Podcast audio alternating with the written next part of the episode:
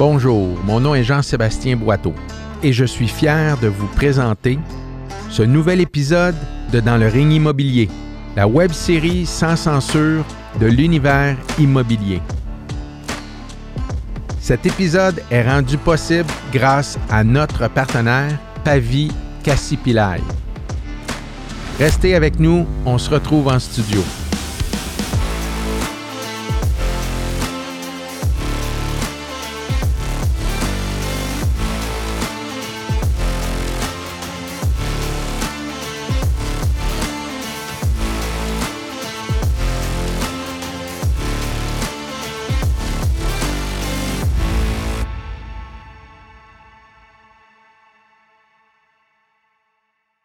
Bienvenue dans le ring immobilier saison 3. On part ça en force euh, avec un invité euh, de choix.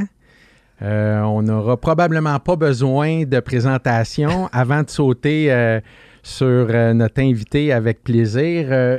mon co-animateur François Mackay. Oui, Jean-Seb. Le seul et l'unique. Merci, merci, merci de l'invitation. Puis merci, Luc, d'avoir accepté l'invitation de venir. On est très, très, très heureux de t'avoir aujourd'hui. Euh, c'est un grand moment. Euh, depuis tantôt, moi, j'ai des questions, là, qui, mais, mais je, ne veux pas. Notre animateur ici, spécialiste. Ah non, on est, on est partner. Bienvenue, Luc. C'est très cool que, que, que, tu prennes le temps euh, de venir nous rencontrer. Euh, quand je dis on va attaquer notre invité, c'est parce qu'on a tellement de questions. Mais euh, j'ai, euh, avec l'équipe ici, j'ai fait beaucoup de, de, recherches sur toi. Puis euh, on a le goût, François et moi, de t'amener ailleurs parce que on a regardé tes, tes, podcasts, tes articles. Puis souvent, tu vas dans la même direction, ce qui est très honorable de ta part. Puis c'est intéressant de voir tout ce que tu as accompli. Mais on aimerait ça t'amener un petit peu plus d'un autre côté. Non, mais je vais partir en force, Luc. Euh, Luc, quand on pense à Luc Poirier, on pense richesse. C'est un, un point où tu es pas mal à l'aise d'en parler, puis, puis c'est correct. La richesse, c'est quoi pour toi, Luc? Ben, c'est pas compliqué. Pour moi, la richesse, c'est la liberté. La liberté de choisir, de faire ce qu'on veut, quand on le veut, avec qui qu'on le veut. Euh, c'est par exemple aller au restaurant, puis hésiter entre deux plats, puis choisir les deux plats, puis me dire, ben, au pire, je vais les laisser là si je vais piger dans un des deux. C'est euh, quand mes enfants sont, étaient malades, plus jeunes, ben, au lieu d'attendre après les services du Québec qui, sont horribles, on allait aux États-Unis les faire soigner. Donc, euh, ça, ça, permet un paquet de choses, la richesse, mais ça permet surtout pour moi, dans mon cas, la liberté. J'aime ça. Ouais est-ce qu'on peut tomber dans la surconsommation quand on s'en va dans cette direction-là? C'est sûr et certain. Dans mon cas, moi, c'est les voitures. Donc, euh, je suis un passionné de voitures. En fait, j'achète des voitures dans le but surtout de faire une collection qui est, une, euh, qui est rentable. Autrement dit, à long terme qui est, logique au niveau d'investissement. Ça a une valeur. ça a une valeur, puis ça prend de la valeur. Ça prend de la valeur, oui. Donc, c'est pas jeté par les fenêtres, Ce c'est pas la, mm. consommation, le ridicule, comme j'irais pas dans un restaurant prendre une bouteille à 5000 pièces la bouteille juste pour dire que tu l'as bu que je l'ai bu tu sais euh, c'est pas mon cas je préfère donner le 5000 dollars à une œuvre de charité par exemple mm-hmm. mais dans les voitures je m'exprime un peu dans la richesse dans les voitures c'est parce que j'adore les voitures. Quand j'étais tout jeune, j'en rêvais. Quand j'étais 5-10 euh, ans, mettons, quand j'étais jeune, mon enfance. Puis, en même temps, ben, ça crée un investissement qui, qui, est super intéressant depuis des années. Avec les voitures électriques qui arrivent, ben, les voitures à essence vont être de plus en plus en demande. Il y a de plus en plus de riches dans le monde. Donc, on le voit, ma collection a pris euh, facilement une dizaine de millions de dollars dans les derniers deux ans.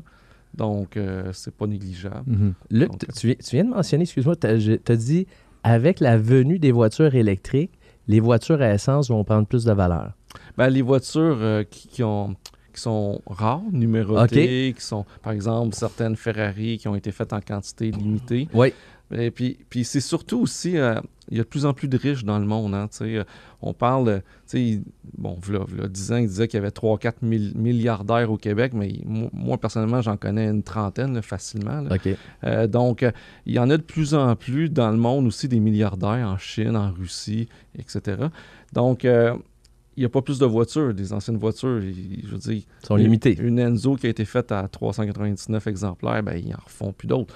Mais, il y a de plus en plus de gens qui en veulent. C'est toujours la, rareté. Hein? L'offre et la demande, un peu comme l'immobilier, c'est la même chose. Mais, mais, tu vois, tu amènes un point en disant, tu parles d'une Ferrari qui a été reproduite à 398 fois, euh, puis que ça prend beaucoup de valeur. Est-ce que c'est une avenue qui encore nous démontre que l'écart entre les riches et les pauvres va s'agrandir dans les prochaines années, justement comme un exemple comme celui-là? T'en penses quoi?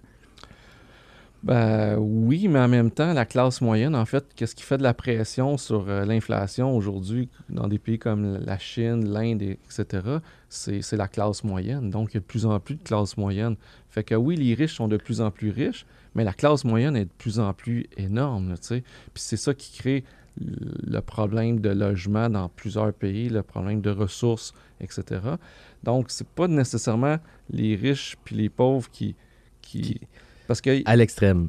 Parce que les pauvres sont de plus en plus euh, dans la classe moyenne et dans tous les pays du monde. c'est pas vrai tu sais, que, que, les pauvres sont de plus en plus pauvres. C'est pas vrai. Là, Surtout avec ce qui se passe là par rapport aux augmentations, aux clashs qui, qui je pense, commence à être un peu plus prononcé par rapport à même l'immobilier. On en parlait, François, et moi, tantôt. Euh, dans les statistiques, dernièrement, on lisait 39% à la baisse. Euh, tu continues à, penser que les pauvres vont être dans la classe moyenne de plus en plus? Bien, ça dépend dans quelle région du monde, mais dans, dans le monde en entier, oui, absolument. Euh, on le voit, là. moi, j'ai été en Chine euh, il y a 20 ans. C'est pas la même Chine qu'aujourd'hui. C'était très rural. Aujourd'hui, les Chinois sont tous dans des villes. Euh, donc, la classe moyenne, elle a augmenté. La même chose en Inde, même chose dans plein de pays d'Afrique. Mm-hmm. Donc, ça change. C'est certain que, bon, là, on parle des taux d'intérêt qui montent, puis là, ça fait peur à, beaucoup de gens, mais oui, c'est 39% de, de, quelques années de record qu'on a eu dans les deux, trois dernières années. Fait que je veux dire, c'est pas une catastrophe. Ça, ça revient au marché. Ça, ça, revient au marché de 2018-2017, donc euh, qui, qui était pas mauvais. Moi, je fais de l'immobilier depuis 1995, euh, 1995. Donc, euh, j'ai vu que moi, quand j'ai acheté quand ça allait pas bien en 95, puis euh, j'ai vu le marché, marché monter. Puis au Québec, on a été chanceux, on n'a pas connu la, la, récession 2001 ni de celle de 2008. sais, à part dans la région de Tremblant, là, au Québec, tout le reste du Québec n'a rien connu de récession. Donc, d'après moi, ça fait longtemps que je dis, ça fait des années que ça prenait une correction immobilière, parce que n'importe qui qui achetait n'importe quoi faisait de l'argent. Exact. Il, faisait un mauvais achat, ben c'est pas grave, il attendait deux, trois ans de plus, puis le marché faisait que la correction était là, les valeurs avaient augmenté. Est-ce que l'immobilier l'immobilier est un peu comme ça, on s'entend. Je veux dire, l'immobilier, si tu as les capacités, puis le moindrement de skill, puis reprends-moi le Luc, là, je pense que si tu es capable d'attendre, la brique, c'est la brique. Exactement. C'est pour ça que je suis là-dedans. Moi, j'ai mm. fait un paquet de domaines. J'ai été dans à peu près tous les domaines inimaginables. Et je reviens toujours à l'immobilier parce que c'est une valeur sûre à long terme. Moi, je suis un gars de moyen long terme. Donc, euh, moyen long terme, on ne se trompe pas. Peu importe, même si on achète trop cher, le, marché, l'avenir va nous donner raison. Mais tu as développé aussi une spécialité qui est, parce que, euh, bon, on s'en est déjà parlé, euh, tu as fait des investissements immobiliers ou du développement. puis là, présentement, même si on va sur ton site, on voit qu'il y a beaucoup, beaucoup, je pense, au-dessus de 20 000 propriétés projeter euh, dans les années futures avec tous les terrains que tu possèdes. Mais justement, l'achat de terrain, étais là, tu t'es spécialisé un peu là-dedans, si je ne me trompe pas. Oui, parce que l'immobilier, c'est très, très, très large. J'ai déjà, euh, j'ai déjà eu des portes de locatifs résidentiels, euh, commercial, industriels. J'ai été courtier aussi dans les années, dans les débuts 2000, j'ai été courtier. Courtier Ah, ben, immobilier. D'ailleurs, je pense que nous autres, on, on cherche des courtiers. Hein? On Ouais, cherche des courtiers. C'est Si ça jamais on goût- recrute, on recrute. On passe des entrevues demain chez Boiteau Immobilier, euh, Luc. Euh, ouais, j'ai déjà été courtier. Puis euh, j'ai construit. euh, en fait, à un moment donné, j'ai- j'étais tanné d'avoir des portes, j'étais tanné de la régie du logement, puis euh, des lois qui protègent tout le temps les locataires au Québec. Puis j'ai tout vendu. Puis je m'ennuyais, à un moment donné, je m'ennuyais de l'i- l'immobilier. Fait que je suis revenu dans la construction neuve. Puis surtout, surtout, surtout, dans le développement de terrain. Donc, j'ai adoré le développement de terrain, un peu moins la construction neuve, parce que c'est beaucoup de temps de travail. Et moi, ma philosophie, c'est ma qualité de vie qui, qui prime avant tout. Ouais. Donc, euh, j'ai délaissé la construction neuve beaucoup. En fait, je faisais des tours là, à Montréal, au centre-ville. Puis, euh, le Griffix. le Griffix, le Rubik et d'autres. Ouais. Donc, j'ai- j'ai décidé de, de faire du développement de terrain à cause, et juste, juste, juste pour ça, la qualité de vie. Quand j'ai commencé à acheter des terrains, surtout là, 7-8 ans, mais maintenant, ça fait 8-9 ans, mettons, euh, c'était pas très, très in d'acheter des terrains. Ouais. Fait que j'allais là plus pour... parce que je voulais une qualité de vie. Mais aujourd'hui, bon, ça m'a donné raison, parce que depuis 10 ans, par exemple, les valeurs des, des- de l'immobilier en général ont monté de, de- du double, à peu près, Mhm. là, selon la PCHQ. Et les terrains ont monté de 4 fois. Wow. Donc, 4 fois au lieu du double, ça fait, tu sais, pour un investisseur, ça fait toute la différence du monde. Fait que, mettons, tu as mis un million dans un terrain, ben, il vaut 4 millions. Si tu l'avais mis dans l'immobilier, des blocs appartements, ça vaudrait 2 millions. Il y a un journaliste qui avait sorti de la presse, je me souviens pas de son nom, là, parce que j'y pense, mais euh, un livre, L'immobilier en 2025. Oui. C'est qui donc? C'est Martin Provencher. ouais, Exactement. Ouais. Puis euh, je pense en 2012, il avait sorti, puis il- disait les terrains, investis dans les terrains. Ben, c'est... Tout à fait, je l'ai lu quand, quand il a sorti ce livre-là. Ça fait quand même. euh, C'était en 2012, tu disais? Je pense que c'est Mm. 2012. Ouais, ça fait au moins 10 ans. Ouais, ça fait au moins 10 ans. Puis il, y avait pas mal toute raison. Il parlait du- des chalets locatifs, il parlait d'une coupe d'affaires. Puis euh, non, ben Martin, je le connais un peu, puis c'est un- c'est une bonne personne à Ouais. la base. ouais. Puis tu dirais que quand ton choix de, de- de terrain ou où tu investis, est-ce que, euh, parce que je vois que tu en as beaucoup quand même qui c'est sur la rive sud, est-ce que tu as des, des préférences sur l'île de Montréal? Est-ce qu'il y a des endroits que tu vas privilégier? Puis Oui. est-ce qu'il y a une raison pour ça? Oui, euh, la raison, c'est encore une fois qualité de vie. hein. Tout, tout est basé dans ma vie, qualité de vie, liberté. hein. Tout, est, tout est en fonction de ça. Avant, j'étais pas mal partout dans les terrains. J'avais des terrains à Gatineau, Trois-Rivières, Saint-Jérôme, Mirabel. Euh, tu sais, comme Ray Junior, Courtemanche, ben, c'est moi qui ai vendu son premier gros terrain. Qui a Ok. fait son, c'est là qu'il a fait vraiment beaucoup d'argent pour continuer avec le reste. Donc, euh, aujourd'hui, ben, j'ai rencontré à un moment donné un, un vieux monsieur juif de l'immobilier, un, un milliardaire qui, qui C'est, qui quel âge vieux pour toi, là? Non, mais il avait une 70, 70 75 ans. Ouais. Puis un vieux sage, là, euh, que, que tu prends ses conseils, puis tu l'écoutes attentivement. Puis il m'a dit, Luc, essaie d'avoir toujours tes yeux sur ton immobilier. Donc, toujours avoir tes trucs Ouais, ouais, ouais. Fait que c'est là, à partir de là, j'ai dit, ben, je vais me concentrer sur un secteur que je connais bien, que je connais tout le monde, que Mm. je connais les villes. Et, et c'est pour ça que je suis plus sur, sur la rive sud. J'aurais pu m'étendre, donc j'ai eu des opportunités un peu partout, là, euh, même à Miami, que j'adore et tout. Puis, encore une fois, je reviens à mes valeurs de base qui sont, que, que je, je redis souvent, que je pense souvent, c'est, c'est liberté et qualité de vie. Et, et j'ai décidé de ne pas aller, par exemple, investir ailleurs qu'au Québec, etc. OK. Je- Non, je voulais juste, juste, juste mentionner une chose parce que euh, liberté, qualité de vie. Parce que si je me trompe pas, toi, tu as eu une autre carrière aussi avant. On a fait des, euh, on a fait des, des recherches. Puis euh, quand on va sur, euh, sur euh, Google, on tape ton nom, on voit que on voit que t'es- on voit que ça c'est ta première carrière hein? Alors, alors Ben oui. lutteur. ça Alors, m'a euh, il y a échappé, eu, ça, euh, cette oui, c'est- histoire-là. tu l'as- oui. Ouais. Moi, j'ai dit, il y avait les cheveux longs dans ce temps-là. J'ai dit, j'ai trouvé ça le fun d'avoir ça. on, on va te laisser ça ici. Alors, ça s'est bien passé, cette carrière-là. Ouais, ouais, ouais. euh, écoute, j'étais trop fort pour la Ligue, donc euh, a Ah, un an. Luc a pris sa retraite. euh, c'est- c'est bon, c'est bon. Euh, ben, d'a- D'ailleurs, j'ai une petite question euh, pour suivre là-dessus. Mais euh, tu as parlé de Miami. Euh, c'est une chose, Jean-Seb, euh, vas souvent aussi en Floride. Est-ce que, il y a des gens qui nous proposent souvent justement d'investir en Floride? C'est pas quelque chose que toi tu ferais?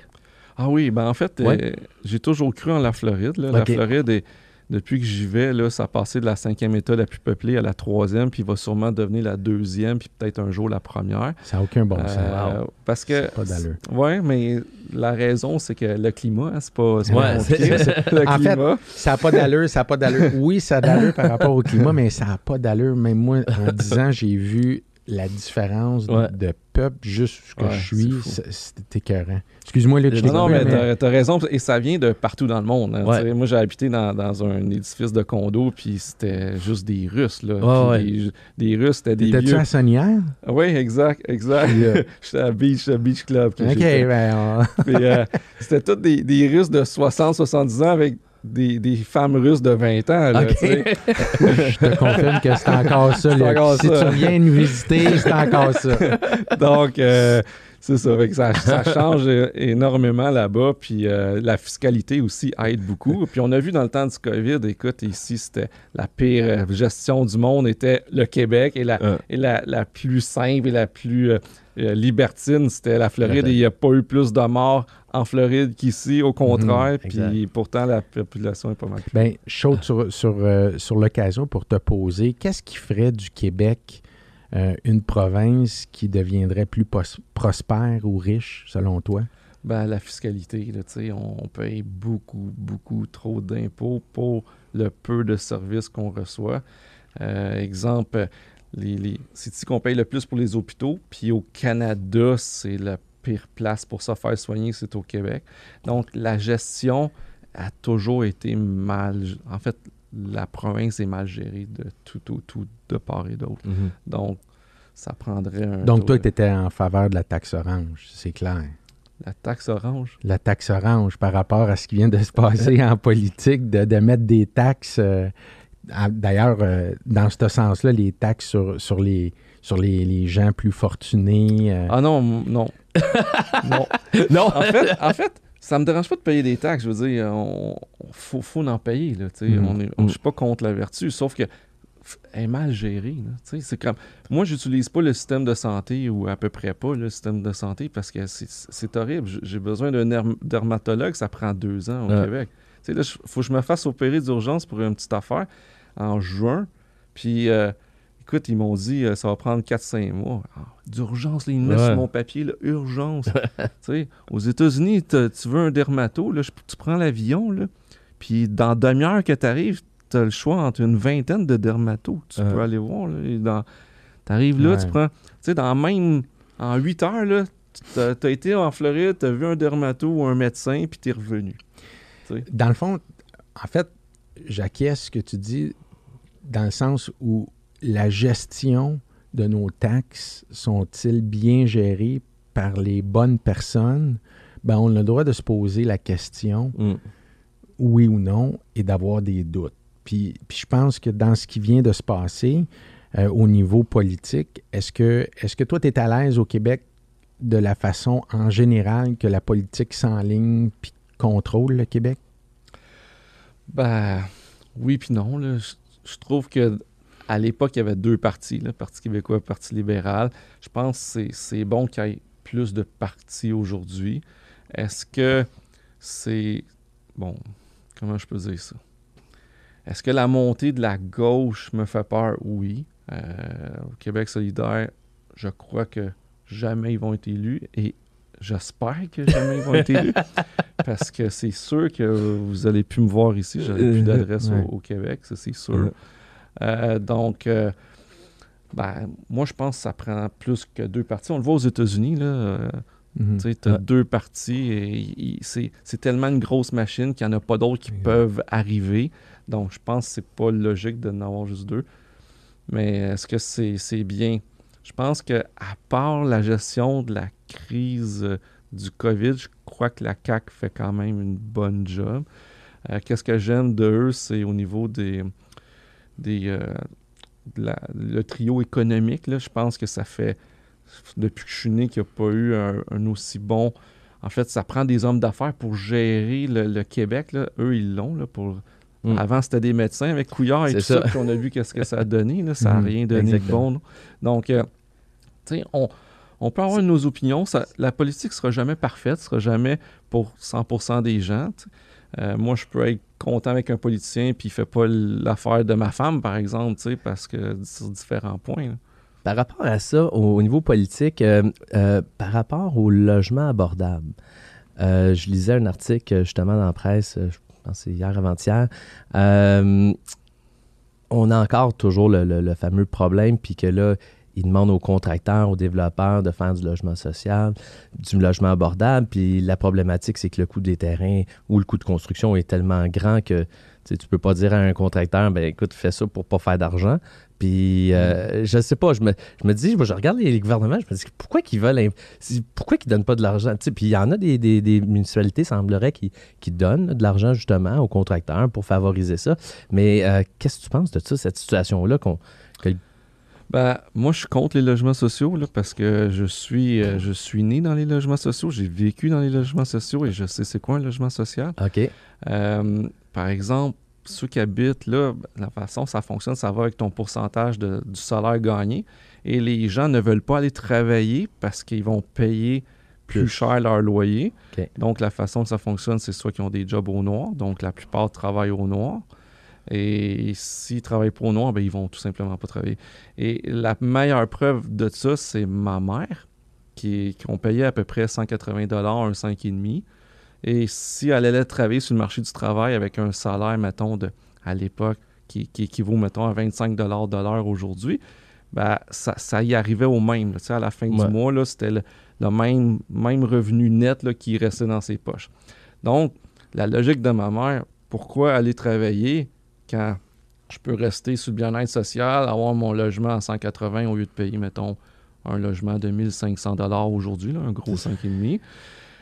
Dans le fond, le principe est bon, mais ce que tu dis, si j'entends bien, c'est que... Ça incite les gens à ne pas... Il est mal géré. C'est mal géré. Il euh, faudrait que ça soit revu. C'est pas la solution.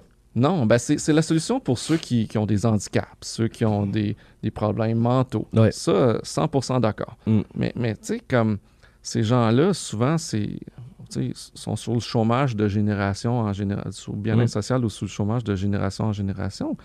Euh, ça ne sort pas de ce carcan-là. Exact. Et, moi, je l'ai vécu. J'ai vécu toute mon enfance dans des logements ah. sociaux de Longueuil. Donc, je voyais la, routine. Puis, je connais des gens qui, développent des logements sociaux, donc qui construisent pour des, des GRT. Puis, il me dit, Luc, on construit tellement luxueux que que sur le marché privé, on ne serait pas capable. Ils font des designs comme à Longueuil sur le bord de la 132. Ils me racontaient que chaque logement, ça, coûtait à peu près 600 000 du logement. 600 000 Oui, puis il y avait des designs dans, le bloc, dans l'édifice, qui faisaient que ça coûtait très cher. Qu'au privé, tu ne peux pas te permettre de faire ça parce que, à moins que tu sois à Montréal, Westmount, ces choses-là, mais qui coûtent tellement cher que là, c'est des, des, trucs, des, des folies d'architectes c'est le gouvernement qui paye. Fait qu'il a payé un, logement à 600 000 plutôt qu'au privé, on ne serait pas capable de, payer un 4,5 à 600 000 à Longueuil. Il faudrait qu'on le vende à 800 000. Ça ne marcherait pas. Luc, je vais te ramener, t'amènes des points, puis t'expliques que, que, tu as grandi dans, des logements euh, comme ça. Est-ce que le fait d'être dans une situation comme ça quand tu étais jeune, c'est une des grandes raisons qui t'a donné euh, la peur de, de, t'y retrouver plus tard? Ben, en fait, je voulais, je voulais me sortir de là. Et la raison qui fait que j'ai commencé à travailler puis à me débrouiller, c'est parce que je voulais jouer au hockey comme les gens de l'école que je connaissais, les élèves que je, côtoyais. Eux autres, la fin de semaine, ils jouaient dans des ligues de garage, ben pas de garage, de, des ligues municipales. Puis moi, je voulais faire comme eux, puis j'avais pas l'argent pour m'inscrire. Ma mère pouvais pas payer parce qu'on était trois gars qui s'occupaient. Donc, j'ai voulu sortir de ça, mais surtout jouer au hockey. C'est de même que ça a commencé. Puis, je savais que je voulais pas rester dans ce dans milieu-là, qui, était pour moi qui était pour moi un peu comme la paresse, parce que j'y mm. voyais, les gens, c'était... Puis, tu sais, aujourd'hui, ben, je suis content de... En fait, je pense que si j'avais pas vécu dans les logements sociaux et tout ça, je serais peut-être pas le gars qui veut défoncer des portes, qui a pas peur de rien. J'ai vécu de l'intimidation comme c'est impossible à, comprendre. Je me suis fait taper, casser le nez à quelques reprises, ces choses-là, me faire voler mes, souliers, ces choses. Tu sais, je l'ai vécu, là. Puis si je n'avais pas vécu ça, je ne serais pas l'homme que je suis aujourd'hui. Mm. À un moment donné, je fais partie du conseil d'administration de Jasmin Roy pour, contre l'intimidation. Puis quand il me l'a demandé, j'ai dit Jasmin, tu peux pas me demander ça? Moi, ça m'a aidé l'intimidation.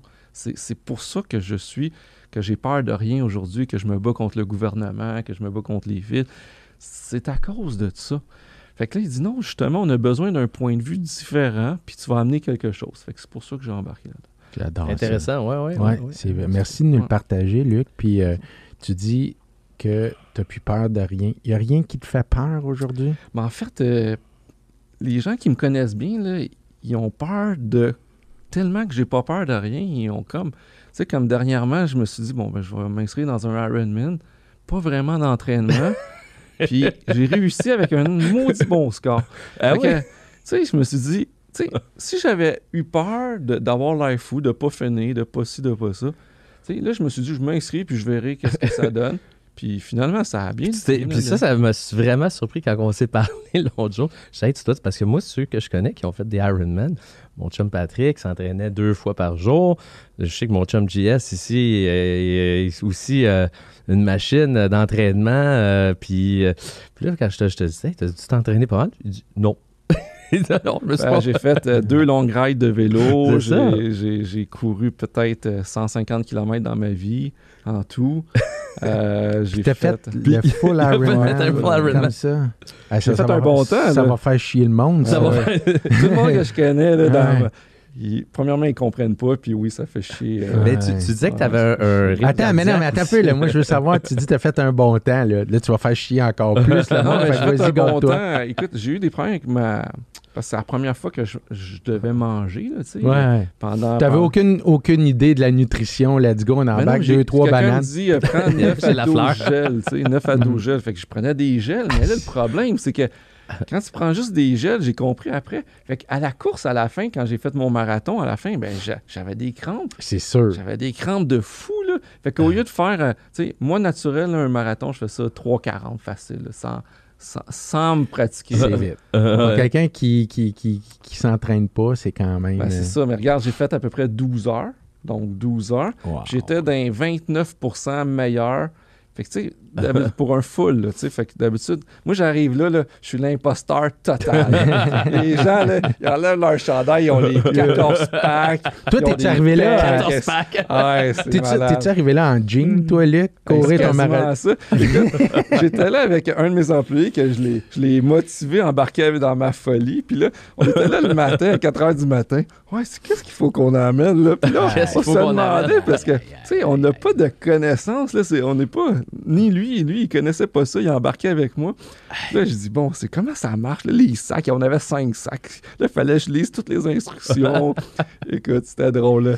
T'aurais dû nous voir, là, t'aurais ri, euh, ça, ça, bon, OK. Euh, c'est clair que tu es un, es un guerrier euh, dans, dans, dans, plusieurs domaines. tu es, un gars à risque. Toujours. T'aimes le risque, ça te nourrit. Euh, aujourd'hui, on parle beaucoup de l'angoisse chez les jeunes. Euh, j'aimerais ça t'entendre sur, sur, cet aspect-là qui, qui, prend de l'ampleur. Tu on parle de maladie mentale, mais on parle beaucoup aussi d'angoisse chez les jeunes. Euh, je semble comprendre que je semble comprendre que tu l'as vécu quand, quand tu étais jeune. Qu'est-ce que tu pourrais donner ou amener euh, aux jeunes aujourd'hui qui, veulent prendre des décisions, qui ont un aspect d'angoisse, de, stress dans tout ça? Ben, effectivement, l'angoisse chez les jeunes, c'est de plus en plus présent. Je le vis dans ma famille proche à moi, que j'ai des jeunes qui ont, qui ont peur d'aller à l'école, qui ont peur de, leurs résultats, qui ont des bons résultats, puis qui aimeraient savoir encore plus. Mm. Euh, moi, je leur dis, bon, la beauté de la chose, là, avec les jeunes, c'est qu'ils ont, ils ont toute la vie devant eux. ils n'ont pas de responsabilité quand tu es jeune et tout ça. Donc, il faut pas il faut pas avoir peur d'avoir peur pour rien. La force que j'ai, moi, c'est que souvent, je me place dans des situations que, que, que j'ai pas le temps de réfléchir à avoir peur. Puis, un bon exemple, c'est quand j'ai été faire l'Everest en, en 2009, je rencontre un gars le mardi, il me dit Viens faire l'Everest en fin de semaine, je pars. Puis mercredi, je commande tout mon stock, puis je décide de partir le mercredi. Puis le dimanche, je suis sur l'Everest. Wow. Fait que si, si j'aurais jamais été sur l'Everest si j'avais vu tous les films ou lu avant pour me faire peur. Parce que l'Everest, contrairement à ce que les gens pensent, c'est pas, c'est pas dur, c'est pas difficile. Fait que il n'y a rien de compliqué là. Moi, j'ai été là sans aucune expérience. Puis j'ai trouvé ça assez facile. Donc, il euh, n'y a pas de. Tu sais, quand tu sais Mais pas. c'est ta condition physique qui te permet. Parce que là, on regarde Ironman. Là, tu parles de. Est-ce que c'est une condition. Euh, c'est mental. C'est mental plus que. Ouais, c'est vraiment mental. C'est sûr que. Écoute, pour la première fois quand j'ai fait l'Ironman, j'ai vu que j'avais un bon cœur, un bon cardio naturel, parce que je m'entraîne pas du tout. Ta femme m'en avait parlé. Ouais, ben. sûrement, sûrement. Parce que c'est grâce à ça que je l'ai charmé. Et voilà. Exact. Exact. Euh, mais effectivement, mais tu sais, il faut, faut dire. Là, là, il vient de te déstabiliser. exactement. Exactement. exactement.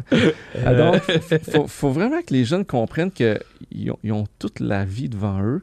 Puis, euh, je veux dire, tu sais, tu peux, tu peux essayer, mettons, de partir en affaires, que ça ne fonctionne pas, c'est pas grave. Là, je veux dire, t'es jeune, mettons, t'as 23 ans, 25 ans, c'est pas grave, je veux dire. Fait que. C'est le temps, c'est le temps de, c'est le temps de sauter, c'est le, temps de tester. Tu as l'énergie aussi. oui, puis tu as l'énergie pour te planter puis te ramener aussi. Exactement. Ouais, ouais, ouais, mais, mais je pense qu'il faut avoir la fibre d'entrepreneur. Puis, puis j'ai lu quelque chose qui, moi, est, une, une de mes, un de mes aspects, même comme sportif, à ce j'ai perdre. J'aime mieux, j'aime, j'ai plus perdre que j'aime gagner. Puis ça, là, c'est. Mais avec la sagesse de la vieillesse, moi, je suis pas rendu là comme. Une des raisons pourquoi j'ai fait de l'Ironman, puis tout le monde essaie de me décourager, c'est que je dis, regarde, je l'essaye, puis ça marche mhm. pas, c'est pas grave, là, ça. Mhm. Tu t'attends, c'est ça. OK, mais moi, j'ai de la sagesse d'abord. Tu pas encore rendu là, là. Je m'en viens, je m'en viens, Luc. Je m'en viens. Alors, restez avec nous. Après la pause, on s'en va rejoindre notre ami Jean-François Tremblay, notre analyste pour la question Uppercut. Dans le ring immobilier rendu possible grâce à notre partenaire Pavi Cassipilai, le meilleur spécialiste hypothécaire de Banque Scotia.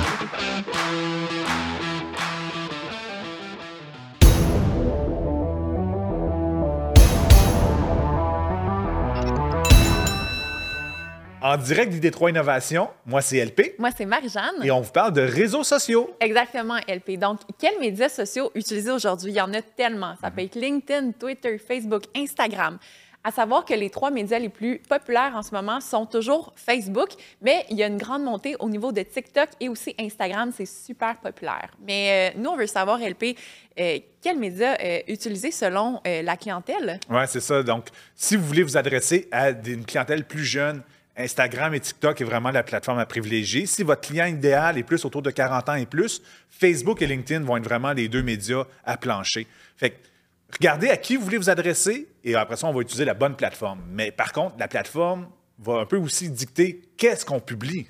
Exactement, parce que selon la plateforme, euh, les euh, contenus sont pas pareils. Donc, par exemple, si vous êtes sur Facebook, oui, vous pourriez publier par, euh, par exemple des articles ou des conseils en lien avec votre profession. Mais si jamais vous êtes sur Instagram ou sur TikTok, plus privilégié du contenu où est-ce que vous vous mettez de l'avant. Donc, filmer des vidéos, des stories, des reels. Donc, il y a tellement d'outils dans ces plateformes-là que vous pouvez utiliser pour vous mettre de l'avant et augmenter les interactions. Alors, si vous reste quand même des questions à répondre, visitez d3.net et on se revoit pour une autre capsule. Bye!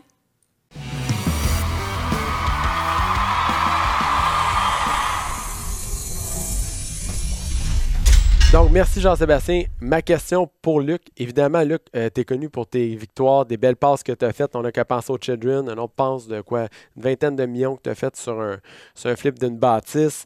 Et euh, d'autres réalisations. Ceci dit, euh, j'aimerais ça savoir, la briqueterie à la prairie, il y a eu des problématiques, ça a été médiatisé, même over-médiatisé. Moi, je me pose comme question, qu'est-ce qui a choqué dans le dossier? C'est-tu les médias qui ont porté ça trop gros? C'est-tu ta relation avec les élus que, que du tiraillage à maner? Est-ce que c'est les fonctionnaires qui n'ont pas compris ton rapport d'ingénieur? Qu'est-ce qui est arrivé? Puis comment tu as réglé ça?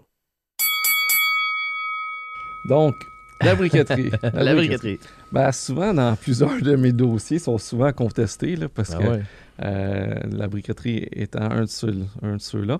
Euh, grosso modo, qu'est-ce qui est arrivé, c'est que euh, ça a été mis en vente, donc tout le monde le regardait, tous les gros comme Devimco, Prével, etc. L'ont l'ont tous regardé parce que c'est un immense terrain en plein milieu de la prairie.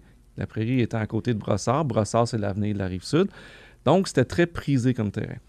Euh, et, et- et moi, qu'est-ce que j'ai fait de différent, c'est que tout le monde regardait ça parce que c'était un gros trou. Donc, c'était une ancienne briqueterie. Donc, ils prenaient la matière première, donc la terre qui était là, mettaient dans des faux et ça, ça devenait des briques. Donc, tous les bâtiments au Québec, orange, rouge, que vous voyez, les anciennes écoles, les anciens hôpitaux, le Children, Montreal Children, la brique vient de là. Hein? Donc, ça a fait un immense trou au fil des années, une, une carrière. C'est pour ça qu'on l'appelle la carrière de la prairie. Donc, tout le monde est intéressé, mais la ville disait jamais à tout le monde, à tous les acheteurs potentiels, jamais, jamais on va vouloir que vous remplissez le trou. C'est un énorme trou. Donc, moi, contrairement à tous les autres, j'ai été assez brillant pour prendre un avocat pour me dire, avant de faire le bid, c'est un bid ouvert, donc public. Avant de faire le bid, j'ai dit à un avocat, j'ai payé pour avoir une opinion légale, j'ai dit, dis-moi si je suis capable de remplir le trou sans que la ville m'empêche.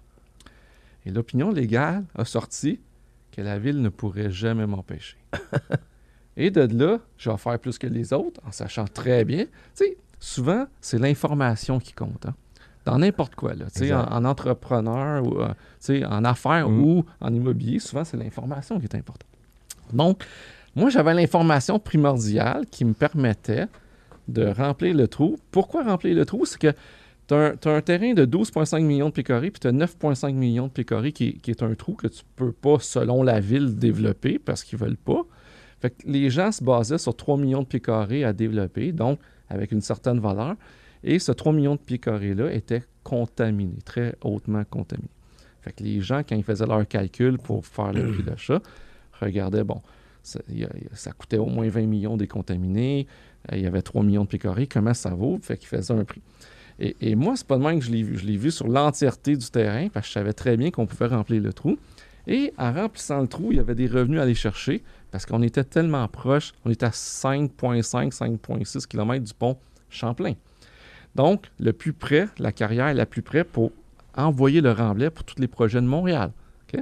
Mm. Donc, je savais qu'il y avait un potentiel de revenus, parce que moi, quand je fais ma construction, il faut que j'envoie mon remblai à quelque part, puis ça me coûte une fortune. Fait que je savais qu'il y avait, une- il y avait un- Des revenus. il y avait un principe d'affaires assez évident ici. Donc, j'ai décidé, de, en ayant l'information de mon avocat, j'ai décidé d'offrir plus que les autres. J'ai gagné, bien évidemment, parce que j'ai offert plus que les autres, Sachant pas le prix des autres. Sachant pas les prix des autres, sauf que j'étais capable de me mettre à leur place puis de calculer 3 millions de pieds carrés au lieu de 12,5 millions de pieds carrés. Comment ça donne? Moins 20 millions de décontamination. Fait Calcul très facile pour quelqu'un qui commence dans l'immobilier. Mais pour moi, là, ça, ça prend 5 secondes, puis Ouais. je sais exactement qu'est-ce que les autres peuvent payer pour ça. Donc, bien évidemment, j'ai gagné. J'ai gagné, j'ai payé le terrain.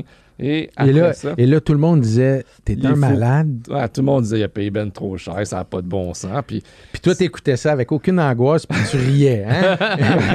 T'étais au restaurant, puis tu riais. Puis, euh, C'était à peu près ça. C'était à peu près ça. Puis moi, je savais où est-ce que je m'en allais, puis je le disais pas à personne. Non. Puis tu sais, tous ces gros-là qui ont, qui ont fait des, des bêtes, là, les gros développeurs du Québec, là, ils étaient tous là, là, tu sais, on s'entend. Puis, euh, tu sais, j'ai- rencontré, puis ils me disaient tout, Luc, t'as payé ben trop cher, voyons, ça n'a pas d'allure. Mm. Là, moi, je disais rien. Je dis, on va voir qui a raison. Tu sais, c'est ma- Souvent, je dis ça. J'aime ça. qui a Il raison. laissait parler, il laissait. Exactement, exactement. Aujourd'hui, tout le monde dit que, écoute, c'est tellement brillant, qu'est-ce que j'ai Ouais. fait. Tout le monde dit que je suis un wise, mais il a fallu le faire, le move, là, tu sais, c'était Exact. c'était risqué et tout.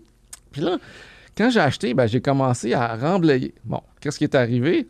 La ville s'est mis à m'envoyer, en fait, demander un ordre de la cour de, de m'arrêter, m'envoyer des huissiers deux fois par semaine chez moi, là, deux fois par semaine que, que ma femme, souvent, parce que les huissiers, ils viennent quand? Ils viennent à 7 heures du matin ou le soir. Ouais. Bon, ma femme est là, les enfants sont là. Fait que Ouais. là, ma femme, elle, je disais pas tout ce qui se passait parce que je veux pas la stresser pour rien. De là l'importance d'avoir un excellent avocat. Parce que là, il t'a conseillé, mais là, Ben, quand il te dit il n'y a aucun problème. Tout à fait. Tout à fait. Mais moi, je savais que j'étais dans, Ouais. dans, dans mon droit et tout. Puis, et pire que ça, tu sais, la politique, des fois, là, c'est, c'est baveux. là. La ville avait aussi pris un avocat. Et de vive voix, m'avait dit T'as raison, Luc, on pourra jamais t'empêcher. Sauf que ça paraît mal, nous, devant les citoyens. Fait qu'on va On va- continuer à t'envoyer C'est juste euh, pour bien pareil. Exactement, juste pour bien montrer. Puis là, je vis la même chose là, avec le gars. Alors là, les citoyens payent toutes ces, démarches-là, là, d'avocats Ben oui, et tout ça. Tout à fait, Ouais, tout à fait. Puis la ville sait très bien qu'ils ont- que, que je vais gagner, là. Puis d'ailleurs, j'ai gagné, là. Tu sais, je veux dire, ça n'a pas, été- ça a pas été compliqué, là. Je savais, moi, j'étais dans mon droit. La ville le savait aussi et continuait à m'envoyer des huissiers à 300-400 dollars de l'achat. Et j'en ai eu. euh, As-tu fallu que tu 27, ailles jusqu'en 28. cours ou ça s'est arrêté à un certain moment donné? Mais non, puis, ils euh, savaient que. que, bon, ils savaient qu'il n'y avait pas. non, il Il y pas de avait aucune cause. cause, là, zéro cause. Là. Puis aujourd'hui, la même ville de la Prairie me cause encore des problèmes avec le golf Avec de la golf. Prairie. Et c'est la même affaire. Là. Ils savent que. Sachant que tu étais dans les droits, Exactement. sachant que tu allais apporter combien en taxes à la ville après ça? Mais ça, ils- ça, ils ne regardent pas ça. Parce Ben que, non. Non, c'est c'est pas- tout le temps la- bien paraître. hein. Tantôt, tantôt tu as dit la temps, fiscalité là, politique. Tu sais, comme là, présentement, là, le- la, la CAQ avec le gouvernement a gelé plein de golfs dans la région. tu sais. Mhm. Puis là, ils disent on va les protéger avec un, un RC, un règlement de contrôle intérimaire. C'est quoi ça? C'est juste de geler le terrain pendant un certain nombre d'années. Puis à un moment donné, ils vont dire bon, on n'a pas l'argent pour acheter. Puis ils vont enlever le RC. C'est ça. Parce qu'ils n'achèteront pas les golfs. Mhm. Non. Tu sais, Candiac, Chambly, etc. Ils les achètent. Terrebonne. Mm. Ils n'achèteront pas. C'est juste pour bien paraître, puisque les élections s'en venaient. Tu sais, S'il n'y avait pas eu d'élection, il n'y aurait pas, y aurait pas gelé les golfs comme qu'ils ont fait. ont fait là. Fait tu sais, c'est la même chose que l'île Charon. L'île Charon, j'ai été voir la ville de Longueuil, la ville de Boucherville et le gouvernement, le ministère de l'Environnement. Les trois ont dit Ouais, ce serait une bonne idée que tu développes ça, on va être derrière toi. Je la jette. Les Boom. trois se sont mis contre moi tout de suite après. Eh, ouais. Parce que les citoyens sont montés aux barricades, puis là, ça paraissait pas bien d'être pour le projet. Attends, mais moi, donc, OK. ouais. on, s'est- on s'est tourné un. Ben, grosso modo, moi, j'ai continué à, à remblayer. Ouais. J'ai, la ville a été obligée de s'asseoir puis faire un protocole d'entente avec moi. Donc, j'ai fini par euh, gagner, autrement dit. Puis depuis ce temps-là, ben, je continue à, à remblayer. Puis euh, tout va bien. Tout va bien dans le sens que euh, je là, je remblais. Tu sais, je fais quelques millions par année avec ça, qui, qui est quand même intéressant. Ouais.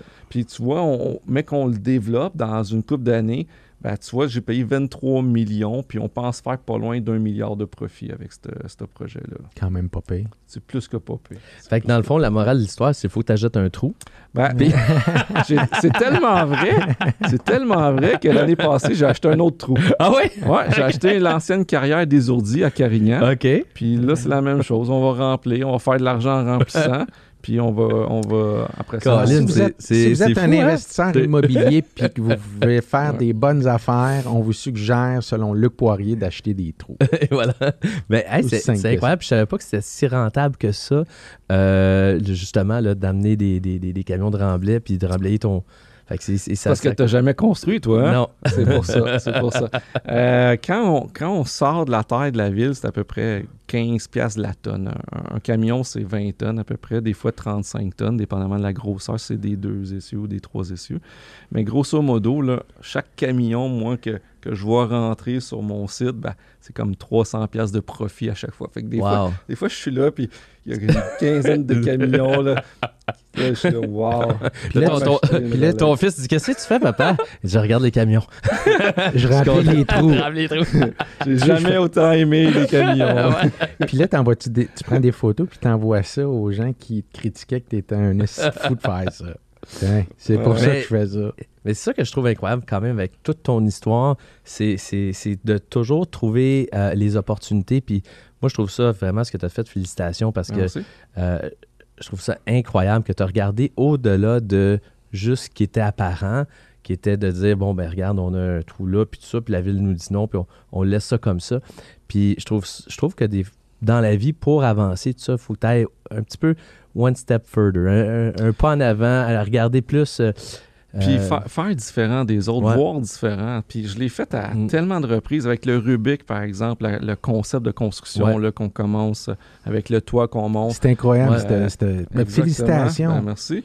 Puis comme euh, le, le projet de tunnel privé là, entre Oui. Saint-Lambert Tunnel du centre-ville. Quand j'ai lancé ça, j'ai fait une conférence de presse. Les journalistes, ils comprenaient pas de quoi je parlais. De quoi qui va nous sortir Ouais, exactement. fait que je suis sorti avec ça, puis là, écoute, ça bon. a passé dans, dans les journaux, puis je me souviens, le Paul Arcand disait, voyons, il est complètement cinglé. Mais je vous le jure, là, j'ai rencontré les gens du MTQ, ministère des Transports, puis ils ont dit, comment tu as fait pour être si intelligent? Tout fonctionnait, là. Parce que dans, dans des autoroutes, là, il y a un paquet d'affaires à regarder, là, dont, Ouais. dont les rayons de braquage, la, la visibilité, donc le- tes, tes pentes, T'es puis ta visibilité. Fait que ces trois affaires-là, ça fonctionnait. là. Puis deux fois, le gouvernement, de- dans les derniers 40 ans, a dépensé des millions. là. Quand je dis des millions, là, c'est 40 millions de dollars pour des études pour trouver une solution à cet endroit-là de passer, dont Roger Nicolet, qui lui qui a construit la tour du CN, l'ingénieur. Ingénieur. Puis aucun des ingénieurs qui ont payé au-dessus de 40 millions a réussi à trouver la solution. Et moi, que je connais rien dans l'ingénierie, rien, je dessine une petite affaire, je monte ça à Dessau d- à l'époque. là. Puis là, je dis, ça me semble que ça fonctionne. Puis là, je te dis, le, le propriétaire de Dessau, il m'a collé un rendez-vous d'urgence le lendemain matin à 6 h du matin parce qu'il y avait les ingénieurs à l'interne Ouais. qui avaient regardé, puis tout fonctionnait. Puis ils Puis comprenaient il pas- n'était pas d'un, d'un, d'un compagnie, d'un, Oui. ouais, d'un bureau qui avait fait l'étude auprès de la ville. Ah oui, je pense que oui en plus. Parce que c'était les. En fait, pourquoi j'ai été chez Dessau plutôt qu'a- qu'ailleurs, c'était les c'était eux qui faisaient tous les ouvrages de ponts et tunnels au Québec. OK. C'était vraiment. Parce que tu avais deux gros, tu avais Dessau et, fait que avais. SNC. Ben oui, ben oui. Puis c'est les gens justement qui ont, qui ont travaillé pour le gouvernement et tout ça. Puis là, moi, j'arrive avec la solution qu'ils n'ont jamais pensé. Là, personne n'a pensé à cette solution-là. Puis je veux dire, ils travaillent là-dedans à journée longue. là. Fait que, mais j'arrive, toute ma vie, je suis arrivé avec des trucs différents des autres qui fonctionnent. Puis ça, c'est pour, pourquoi que. Parce que là, c'est on- c'est ailleurs, c'est- c'est c'est pas dans l'immobilier. Euh, on parle d'un d'un tunnel. là. Qu'est-ce qui t'a amené à. Ah, ben, à- la- ben, moi, j'habite la rive sud euh, depuis toujours. ouais, Puis c'était dans le temps que le tunnel euh, était fermé. ouais. Puis euh, il y avait Mercier aussi qui il y avait, il y avait- Des travaux? Ouais, ben, il y, il y avait Yeah. des problèmes de fondation, merci. En fait, c'était pas le tunnel, c'était Champlain avec la super poutre. C'était dans le temps qu'ils avaient fermé Champlain, puis là, ils attendaient la super poutre, ils ont fait faire une super poutre. exact. Puis euh, Mercier avait des problèmes. À chaque fois qu'il y avait du vent, trop de vent, ils fermaient Mercier à l'époque. Fait que tu avais deux ponts, puis Champlain est majeur, là, tu sais. Ouais. Fait que il y avait du trafic toujours, toujours pendant des mois. Fait que là, à un moment donné, je suis à 132, je suis dans le trafic, puis là, je me dis, faut, faut que je trouve une solution. Fait que je suis arrivé avec cette solution-là Wow. qui était incroyable comme solution. T'as-tu d'autres problèmes actuellement? D'autres problèmes? non, pas. Ben, Ah, tu travailles ouais, sur d'autres solutions? non, mais, François puis moi, on va t'inviter à prendre un café. tu peux nous les compter. mais, mais souvent, ça m'arrive comme exemple, à un moment donné, je, je regardais le budget. Tu sais, le budget, Ouais. je me suis tapé le budget. là. C'est Ah ouais? c'est gros de même. Ok. là. Puis, je, je disais à ma femme, je dis, peux-tu croire que, être- moi, être au gouvernement, là, j'enlèverais la- notre dette là, du jour au lendemain, on n'a plus de dette. Puis, Moi, je suis la capable de le moi, faire, moi, je là. vote pour toi. Moi, je vote Non, pour mais la politique, c'est une avenue qui, qui Écoute, te chatouille. J'ai failli être avec la CAQ euh, dans, dans- pas la dernière élection, mais l'autre d'avant. Ah ouais, hein? Puis, euh, ben, c'est parce que j'étais tanné. euh, moi, je suis anti-PQ, vraiment. là. Euh, puis, tu sais, j'étais tanné là, de la politique euh, libéraux, PQ, puis Ouais. Puis, je, je chantais que la CAQ, tu boomait. Puis, c'est dans l'histoire du Québec, là, il y a deux fois qu'il y a eu des changements majeurs. Il y a en 1976 avec le PQ qui est arrivé, avec René Lévesque, puis tu as la CAQ dans toute l'histoire. Sinon, ça ça change pas beaucoup. Mm. tu. Fait que je voulais faire partie un peu de l'histoire parce que c'est c'est historique. Dans 50 ans, on va dire Ah, tu Ouais. te souviens, en 2008 euh, Non, 2016, c'était peu. Ouais, 2000, Euh, ouais, c'est là, on est en 2022, 2018. 2018. 2018. 2018, c'était historique. C'est historique, ouais. Fait que c'était historique. Fait que, tu sais, je voulais faire ça, mais j'aurais pas voulu être ministre parce que là, c'est beaucoup trop de. Là, tu peux pas prendre 4-6 mois de Ben, vacances. J'a- J'aurais sûrement fait un, 4 ans. Euh, pas sûr j'aurais renouvelé. Souvent, les gens veulent renouveler parce qu'ils ont la pension à vie quand ils font deux mandats. Fait que tout le monde cherche à faire deux mandats. Il y en a qui cherchent à faire deux mandats dans des villes, Ah. au fédéral et au provincial. Fait qu'ils ont trois pensions à vie. Euh, donc, mais non, c'était pas mon but. Là. Je, voulais, je voulais redonner un peu quatre ans de ma vie à, la population. Vas-y, Frank. Un petit, ouais, un petit, petit côté aussi, euh, parce qu'on a, on a l'immobilier. OK? On connaît le poirier immobilier. Euh, puis d'ailleurs, euh, je trouve que ton site web est, excellent aussi pour regarder les projets. Félicitations. Peut-être le poirier, monde des artistes. On a eu Bien sûr, tu étais, quand même euh, célèbre pour ton, euh, ta participation à OD. Hein? Euh, puis, est-ce que. puis, je, suis certain que tu t'en fais parler. Tu vas t'en faire parler encore aujourd'hui. Ah oui, tout le temps. Tout le temps, hein? C'est, puis, d'ailleurs, quelque chose que, tu, tu, répéterais ou? Ah oui, parce que moi, j'aime les expériences de vie. Là, puis, c'est pas juste, pas juste parce que j'ai fait OD, là, mais dans, dans, ma vie en général, euh, quand on me propose des affaires de fou comme l'Everest ou, ou d'autres choses qui. Tu sors de ta zone de ton ouais, exact. Comme j'ai jamais fait de voilier de ma vie, puis à un moment donné, je devais faire la traversée Québec-Saint-Malo, la course. Ouais, ouais, ouais. Puis euh, un mois avant, on, a fabriqué un bateau, là, de A à Z. On a fabriqué un bateau ah. pendant un an et demi de temps. Puis juste avant la course, ils font un test, ils, mettent le, bateau de côté, puis le mât, il a, cassé. Sinon, j'aurais fait comme cette expérience-là, puis je m'étais jamais embarqué sur un voilier de ma vie avant.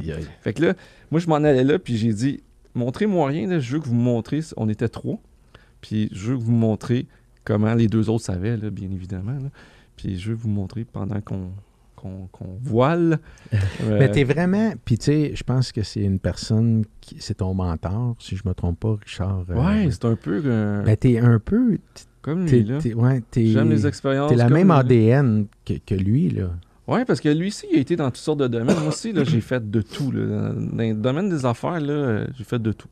Euh, donc, j'ai pas seulement été dans l'immobilier. Il y en a qui spécialisent, mettons, dans la restauration. Ils font que de la restauration toute leur vie.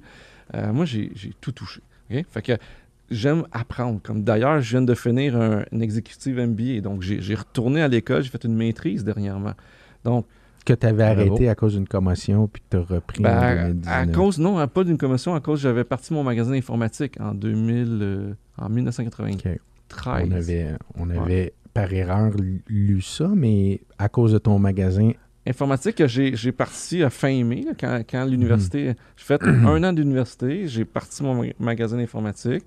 Puis euh, ça a tellement bien été que j'ai dit, bon, ben, je ne je, retournerai pas, puis je le ferai plus tard plus tard fut que bon, d'autres euh, entreprises, euh, un enfant, deux enfants, trois enfants. Mhm. Tu sais, la vie va vite. Fait que là, je me suis dit, bon, ben là, j'ai du temps un peu. Je vais, je vais finir mon université. J'ai fait une maîtrise à l'université. Puis euh, ma femme n'a jamais compris parce qu'elle ne comprenait pas pourquoi que je Pourquoi tu irais faire ça? on, lit, on lit que ta conjointe te dit tu me réveilles la nuit, arrête de réfléchir. C'est vrai, ça? Ah, tellement. En fait, dans ma tête, ça tourne toujours. Puis les gens pensent que je suis calme. En fait, je suis toujours calme et je, parle tout le temps généralement sur le même ton, puis je suis tout le temps relax et tout. Mais à l'intérieur de moi, ça bouillonne. Ça, bouillonne, puis je, je réfléchis toujours. Puis quand je roule en auto, Ma femme, elle n'aime pas ça parce que je regarde toutes les opportunités d'affaires que je peux avoir partout, tout le temps, tout le temps. Mais opportunités d'affaires, vas-y, Frank, excuse-moi, je t'ai ouais. Vas-y, vas-y. Non, mais je, non, je voulais juste, je voulais juste mentionner, euh, parce que, bon, on, on, avait commencé sur le côté artiste. Moi, je me demandais, euh, y a, ça se pourrait-il qu'il y ait d'autres projets, euh, côté télévision, côté dans ces styles-là? Y a-tu des choses que tu as déjà essayées ou... Ben, en fait, euh, à un moment donné, je voulais, je voulais faire les dragons à un moment donné. Oui. Puis euh, j'avais une lettre comme quoi que j'avais été accepté et tout. Puis finalement, c'était juste avant la commission Charbonneau. OK. Juste, juste avant. Donc, quand la commission a commencé, ben, ils ont annulé. Ils m'ont, ils m'ont réécrit ah, ils ont dit finalement, on ne te prendra pas. Puis là, j'ai dit, j'ai dit écoutez, je suis pas. Inquiétez-vous pas, mon nom sortira jamais dans, dans un truc comme ça. Puis même, j'avais offert à Radio-Canada, j'ai dit, regardez, je vais vous donner un million dans un compte, là. Au cas. Puis si mon nom sort, ben, vous garderez mon argent, tu sais. Puis euh, ils n'ont pas, ils ont pas, ils ont refusé. Mais effectivement, mon nom n'a jamais sorti parce que, parce que tu sais, pour faire ces choses-là, il euh, fallait que tu, tu travailles avec le public. Donc, tu sais, moi, j'ai jamais, tu sais, comment je pourrais dire, construit pour une ville. sais, des travaux, j'ai jamais fait ça. C'est tout le temps privé à privé. Ça. Donc, il n'y avait aucun risque, là, zéro risque. mais bon, c'était Radio-Canada, des fonctionnaires. TVA, ça aurait peut-être ils sont plus business. exact. Mais les fonctionnaires ont peur d'avoir peur d'avoir peur, donc ça fait que ça. Donc le message est lancé. Si vous avez besoin d'un dragon, Radio-Canada, vous allez le Ouais, mais non, ils cherchent plus. Euh, tu sais, un homme blanc aujourd'hui, autour de quarantaine, c'est pas très. C'est pas sexy. Non, ça prend des nationalités ethniques, ça prend des, des femmes. Ce qui est correct aussi, mais au-delà de ça, je pense que si on veut vraiment avoir une émission, ici on parle de, de, de, des dragons, ben, aller chercher des gens qui reflètent bien le, mandat qui, qui ben, Surtout les dragons, là, c'est, multidiscipline. Hmm. Il n'y a personne qui a fait beaucoup, de domaines. Il y a quelqu'un, mettons, euh, j'adore Nicolas, mais il a fait dans, la boisson. Hmm. Ouais. Euh, Christiane a fait dans l'hôtellerie. Fait que il y, en a pas gros qui ont fait plusieurs, plusieurs domaines. Fait qu'ils ont décidé de prendre quelqu'un qui était dans les bijoux, d'un bijou à la place de prendre Luc Poirier. Ouais. sans plus, sans, plus. Mais, mais, mais je, je, te dirais que quand tu dis multidisciplinaire, il y a une portion où j'ai lu, puis je trouvais ça vraiment intéressant, puis c'est même pas dans l'immobilier, c'est que tu as investi dans les vélos électriques. Euh, Ouais, mais je veux t'entendre parce que j'ai fait comme OK, wow, euh, États-Unis, euh, ça n'a pas fonctionné ou? Non, mais à chaque fois qu'on me parle de ça, ça, me, brise le cœur parce que, tu sais, quand, quand Bixi a été mis à vendre, OK, c'est pas compliqué, j'ai été le seul qui était intéressé d'acheter. Je suis le seul qui a rencontré ah, les employés, qui a visité euh, les bureaux à la Chine, je crois. donc, j'étais le seul intéressé. J'ai fait un offre il voulait minimum 4 millions. J'ai fait 4 millions. J'étais sûr, quand, quand j'ai su qu'elle allait annoncer qu'il allait, gagner le Bixi, ben, j'étais sûr que c'est moi qui gagnais. Puis c'est quelqu'un d'autre qui a offert 4 millions, qui ne s'est pas intéressé à, l'entreprise du tout, du tout, qui n'a pas fait de doudé, qui n'a pas, pas venu sur place, qui a rencontré personne, qui a réussi à l'avoir. OK? Mais tu sais, toi, Frank, tu es dans l'immobilier, tu reçois deux offres à peu près. Moi, c'était le même montant, mais mettons à peu près le même montant. Tu, demandes aux deux de renchérir, puis c'est c'est cela qui gagne à la fin. Puis moi, ça m'arrive tout le temps. dans, dans les dés comme la briqueterie, ils m'ont fait à croire qu'il y avait une deuxième personne, puis d'offrir plus. Finalement, j'ai pas offert plus, mais ils m'ont fait ça avec ça. Puis finalement, ils t'ont offert d'offrir plus, mais ils t'ont pris. Ben, j'ai fait le même montant, puis ils m'ont pris parce que je savais qu'il n'y avait personne qui. Il n'y a pas vraiment un deuxième. Non, mais le, Children, c'est arrivé la même chose. Fait, que, mais tu sais, mettons que tu as une maison à vendre à un million, puis tu as deux offres à un million, là, mais tu, vas Tu dis, bon, ben, renchéricher, puis je vais choisir le, entre vous deux, tu sais. Mais ils l'ont pas fait, puis Montréal. Fait que tu vois que. Et puis, puis aussi, mais, euh, excusez, mais on va potentiellement faire ça, mais tu sais, pour l'avoir justement, euh, tu me parles d'un deal à un million, j'ai vécu un justement dernièrement. Puis oui, on a une stratégie de négociation ici pour voir. Puis en plus de ça, mais on s'intéresse aussi aux acheteurs. Mhm. Alors, c'est qui cet acheteur-là? est-ce que est-ce que c'est un acheteur, tu sais, comme par exemple, on est à Montréal, est-ce qu'on a un acheteur euh, local? Est-ce que c'est un acheteur, un investisseur étranger? est-ce que quelqu'un qui vient de l'Europe, tout ça? Puis, sais, je sais, toi, avec ton, ton, ton pedigree, ton background, tout ça, euh, ta feuille de route, je pense que, tu sais, ben, T'arrêtes un acheteur de choix. Là, je connais pas c'est, qui les autres, je ne sais pas, mais. Euh, tu te bats contre qui finalement habituellement? Ben, je me bats contre, tout le monde, là, mais dans, ce cas-ci, dans le cas du Bixi, il, aurait dû. N'importe quel vendeur retourne en deuxième ronde. Oui, ouais, c'est ça. On est dans la ronde de l'immobilier. 4 millions, 4.2. Ben, on, voilà. dans le ring, puis on fait ah monter les enchères. Là. Puis, écoute, sans même pas m'interviewer non plus, ils m'ont pas appelé, ils m'ont pas convoqué ou quoi que ce soit. Ils ont annoncé le gagnant, le même montant que moi. Là. Même montant, même affaire. Fait il y a eu de la magouille. C'est ça, je m'en allais dire. Il y a peut-être eu un pot de fin quelque ah, part. C'est sûr, euh. sûr, sûr qu'il y a eu de la magouille parce que c'est illogique. Puis, tu sais, ça m'a tellement fâché qu'on a parti une autre compagnie qui s'appelle B-Wagon, qui est dans le mhm. même genre que Bixi, qui est mille fois mieux que Bixi au niveau de la technologie, puis la conception, le confort et, tout. Donc, ça t'a challengé. Ça m'a challengé, exactement. Par contre, c'est pas moi qui gère à l'interne. C'est la compagnie ProSic qui, qui, gère ça, une compagnie de, de Bose. Des super bonnes personnes, mais on n'a pas, on pas été capable de le développer assez vite, assez gros, assez rapidement. Mais on est quand même dans plusieurs pays du monde. On est au Portugal, en Angleterre, aux États-Unis, on a plein de villes américaines. qu'on est là. Donc, c'est quand même pas si pire. Sauf que c'est pas comme Bixi. Bixi vient de se vendre 200 millions, là, 200 quelques millions. Ça a été payé 4. Tu sais, quand j'ai vu ça, je disais, ah, man, je savais qu'il y avait une opportunité. Mm. Personne, encore ce une qui fois, était, Ce qui était très mal géré au début, Bixi. Là. Mais en fait, Mm. c'est parce que, encore une fois, c'était géré par le public. Mhm, exact. Là, ça. ça a été acheté par le privé. Ça prenait pas. euh, Écoute, c'est pas compliqué. là, il y avait 48. euh, non, un peu. Il y avait 200 cucs employés, puis le privé a fait la même chose avec 48 employés. T'as 200 C'est- employés de moins, là. On n'a pas besoin d'aller Ouais, chercher la même chose, là. Fait que, tu sais, puis tout le monde était payé grassement avec des fonds de pension de fou. C'est ça. Fait que tu faisais juste mettre la, la façon privée, une compagnie publique, puis c'est le jour et la nuit. là.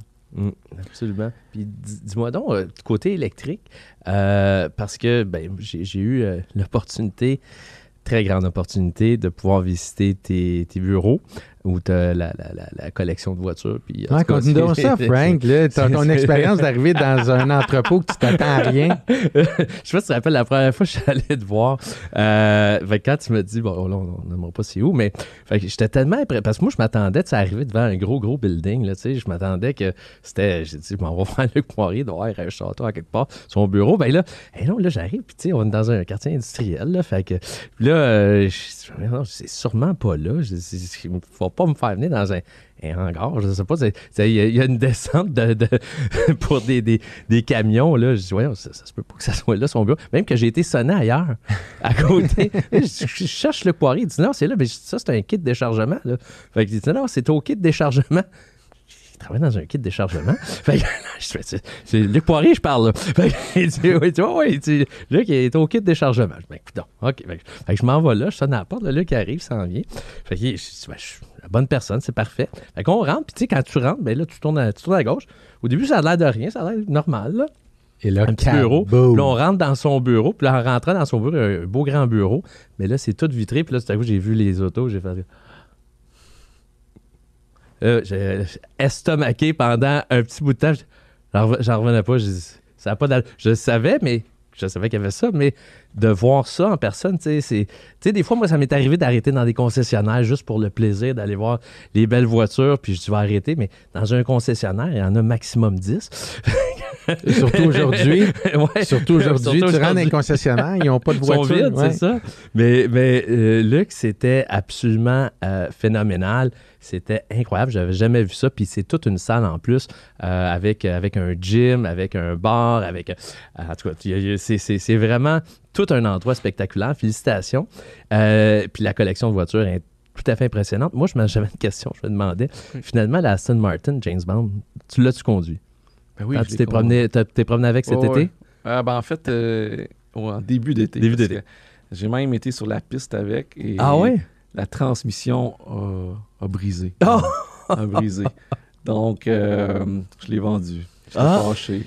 Mais fâché. c'est-tu à cause de ça qu'on s'aperçoit que la plupart du temps, tu conduis ta caravane? Effectivement, la plupart des gens qui me croisent là, sur la rue, souvent, ils me voient avec euh, une, une Pacifica, en fait. Euh, donc, euh, oui, c'est... ben, Mais en fait, en fait, c'est important que je dise que je ris pas de ça, au contraire. Mais, mais quand t'as quoi, 50, 60, je sais pas combien de voitures de luxe, c'est un peu paradoxal de voir cette histoire-là, mais qui est bien ensemble. Oui, puis en même temps, j'ai, c'est, c'est la plus pratique. Là, sérieusement, c'est hyper pratique. Puis avec des enfants, en- tu sais, d'un- Ouais. mettons, en bas âge, là, entre, mettons, en- surtout quand ils étaient un peu plus jeunes. là. Fait que tout, amener le- leur Ouais. stock de hockey, de ci, de ça, c'est, tellement pratique une caravane. Puis, euh, c'est pour ça que je suis souvent avec une caravane. Mais, mais effectivement, il faudrait que j'utilise plus mes autres autos. Mais tu te promènes avec. Tu m'avais dit que tu, tu, utilises régulièrement tes Ferrari. Puis, euh, Oui, en fait, j'utilise à peu près toutes mes voitures parce qu'il faut les rouler. là, tu sais, Ouais, ouais. euh, un petit peu. Euh, les, les vieilles Ferrari, ça m'intéresse moins, mais Ouais. toutes les récentes. euh, en fait, j'ai été un des premiers. Tu sais, moi, je- ça fait 20 ans que j'ai des Ferrari. Là, euh, que j'ai acheté des Ferrari neuves. Là, j'étais. Un des pionniers, parce qu'à l'époque, ils vendaient entre 13 et 15 voitures par année. Ferrari, c'était pas gros. Majoritairement, c'était des, Italiens. Des vieux Italiens de 60 ans et plus. Ça sortait juste le dimanche, quand il faisait beau. Fait que j'étais un des premiers. je me souviens, en 2004, c'était ma première vraie Ferrari neuve. Puis j'ai fait le tour de la Gaspésie. Mais je suis sûr, dans l'histoire de Ferrari, avant moi, il n'y a jamais personne qui, a fait autant de kilométrage avec la voiture. Avec une voiture Ferrari comme moi. Tu sais, j'ai fait tout le, le, tour de la Gaspésie. C'était spécial parce que tu te promènes, puis tu as, la 132 qui fait tout le tour. Puis là, dans tous les villages, tout le monde t'attend parce qu'il ah s'appelle. tout le monde se connaît. Là. tu passes devant quelqu'un, ça l'appelle son cousin, son frère, son si. Fait que non, c'était spécial. Puis voiture, euh, voiture électrique, on en parle beaucoup. Il y a une loi, je pense, c'est 2000, quoi, 2035 au Québec ou quelque chose comme ça. 2035. 2035. Euh, euh, qu'est-ce que tu penses de ça? Est-ce que c'est une bonne chose qu'on s'en va vers là? Est-ce que c'est, ça peut cohabiter? Ben, je, suis, je suis un peu euh, mi-figue, mi-raisin, dans, dans, le sens que, bon, J'en ai une voiture électrique en ce moment. J'ai été le premier au Canada à avoir le Mercedes VUS EQS qu'on appelle. Que, que j'adore vraiment, que j'adore. Puis je pense que l'avenir est plus intéressant des véhicules, de conduire un véhicule électrique qu'un véhicule euh, à gaz. Euh, pour un paquet de raisons, l'entretien, euh, la fiabilité, toutes sortes de trucs. L'espace aussi, tu as beaucoup plus d'espace, de rangement, etc. Mais, mais qu'est-ce que. Et l'environnement, bien sûr. Ben, c'est ça que j'aime moins de dire que, que, que l'auto électrique est, est, environnemental vraiment seulement au Québec, à peu près. Parce que 95 de, de l'Amérique, à part le Québec, l'électricité est produite par l'énergie fossile. Donc, soit du mhm. charbon ou soit euh, du pétrole. dans l'État de New York, ils produisent 95% de l'électricité par le pétrole. Fait que là, tu sais, tu es à New York, mettons, là, j'arrive de New York en fin de semaine, c'est pour ça que je parle de ça. Tu as un auto électrique, mais ton électricité est produite par le pétrole. Sur le facing, ça paraît bien, mais en arrière, ça vient tout gâcher. C'est ça. Fait que c'est pas vrai de dire que l'auto électrique est, meilleur pour euh, l'environnement. C'est pas vrai. Là. Mm. Les statistiques, c'est, ça l'est pas. Dans 50 ans, peut-être, il y a de plus en plus d'énergie solaire, plus l'énergie éolienne, etc. Mais pour l'instant, c'est pas vrai. Là. Puis les mines, là, ils viennent d'annoncer une mine de je sais pas combien de milliards aux États-Unis pour euh, un certain euh, métaux qu'ils ont besoin. Mais tu sais, ça crée d'autres problèmes, je veux dire. Euh, exact. Donc là, ce qu'on va voir prochainement dans les journaux, Luc Poirier va acheter plein de voitures à New York électriques, des concessionnaires. Mais ce qu'on va savoir plus tard, c'est qu'il y a plein de mines qui ont été achetées par Luc Poirier. Luc, un gros merci, sérieux. Je ne veux pas prendre de ton temps, mais on, te bombarderait de questions jusqu'à ce soir. Euh, et euh, d'avoir pris le temps de venir nous jaser, un, on apprécie beaucoup, on te remercie. Mm. Les gens qui, euh, qui sont dans l'immobilier vont te remercier beaucoup. C'est des in. On a appris que au-delà de juste avoir le flair en immobilier, ben, tu analyses, tu étudies et positivement, tu es opportuniste dans tous tes choix parce que tu as un pas en avant, parce que tu as pris le temps, puis, puis tout ça. Euh, un gros merci, euh, Luc, euh, de ta présence. Puis, oui, merci beaucoup, Luc. Vraiment, un bâtisseur visionnaire. C'est absolument incroyable ce que tu as fait, ton parcours. Puis je te souhaite de continuer, puis beaucoup de succès euh, dans le futur. Ben, merci à vous encore. Alors, euh, avec grand honneur, on a toujours le plaisir de recevoir des, euh, recrues de l'immobilier. On se fait le devoir de mettre la lumière sur eux autres pour leur donner place. La relève, on, le dit de plus en plus, elle a sa place. Ils ont leur force que nous, les, vieux, on n'a pas. mais on a tout à apprendre d'eux autres. Aujourd'hui, on a l'honneur de recevoir Christophe Langlois. Euh, qui est venu nous visiter. Euh, merci beaucoup, euh, Christophe. Et de pair, on a notre commanditaire As Valais, Christophe, un des fondateurs de As Valais, qui est pour une deuxième année avec nous commanditaire. Alors, bienvenue, Christophe. Merci d'avoir été avec nous. Cet épisode a été rendu possible grâce à notre partenaire, Tavi Cassipilal.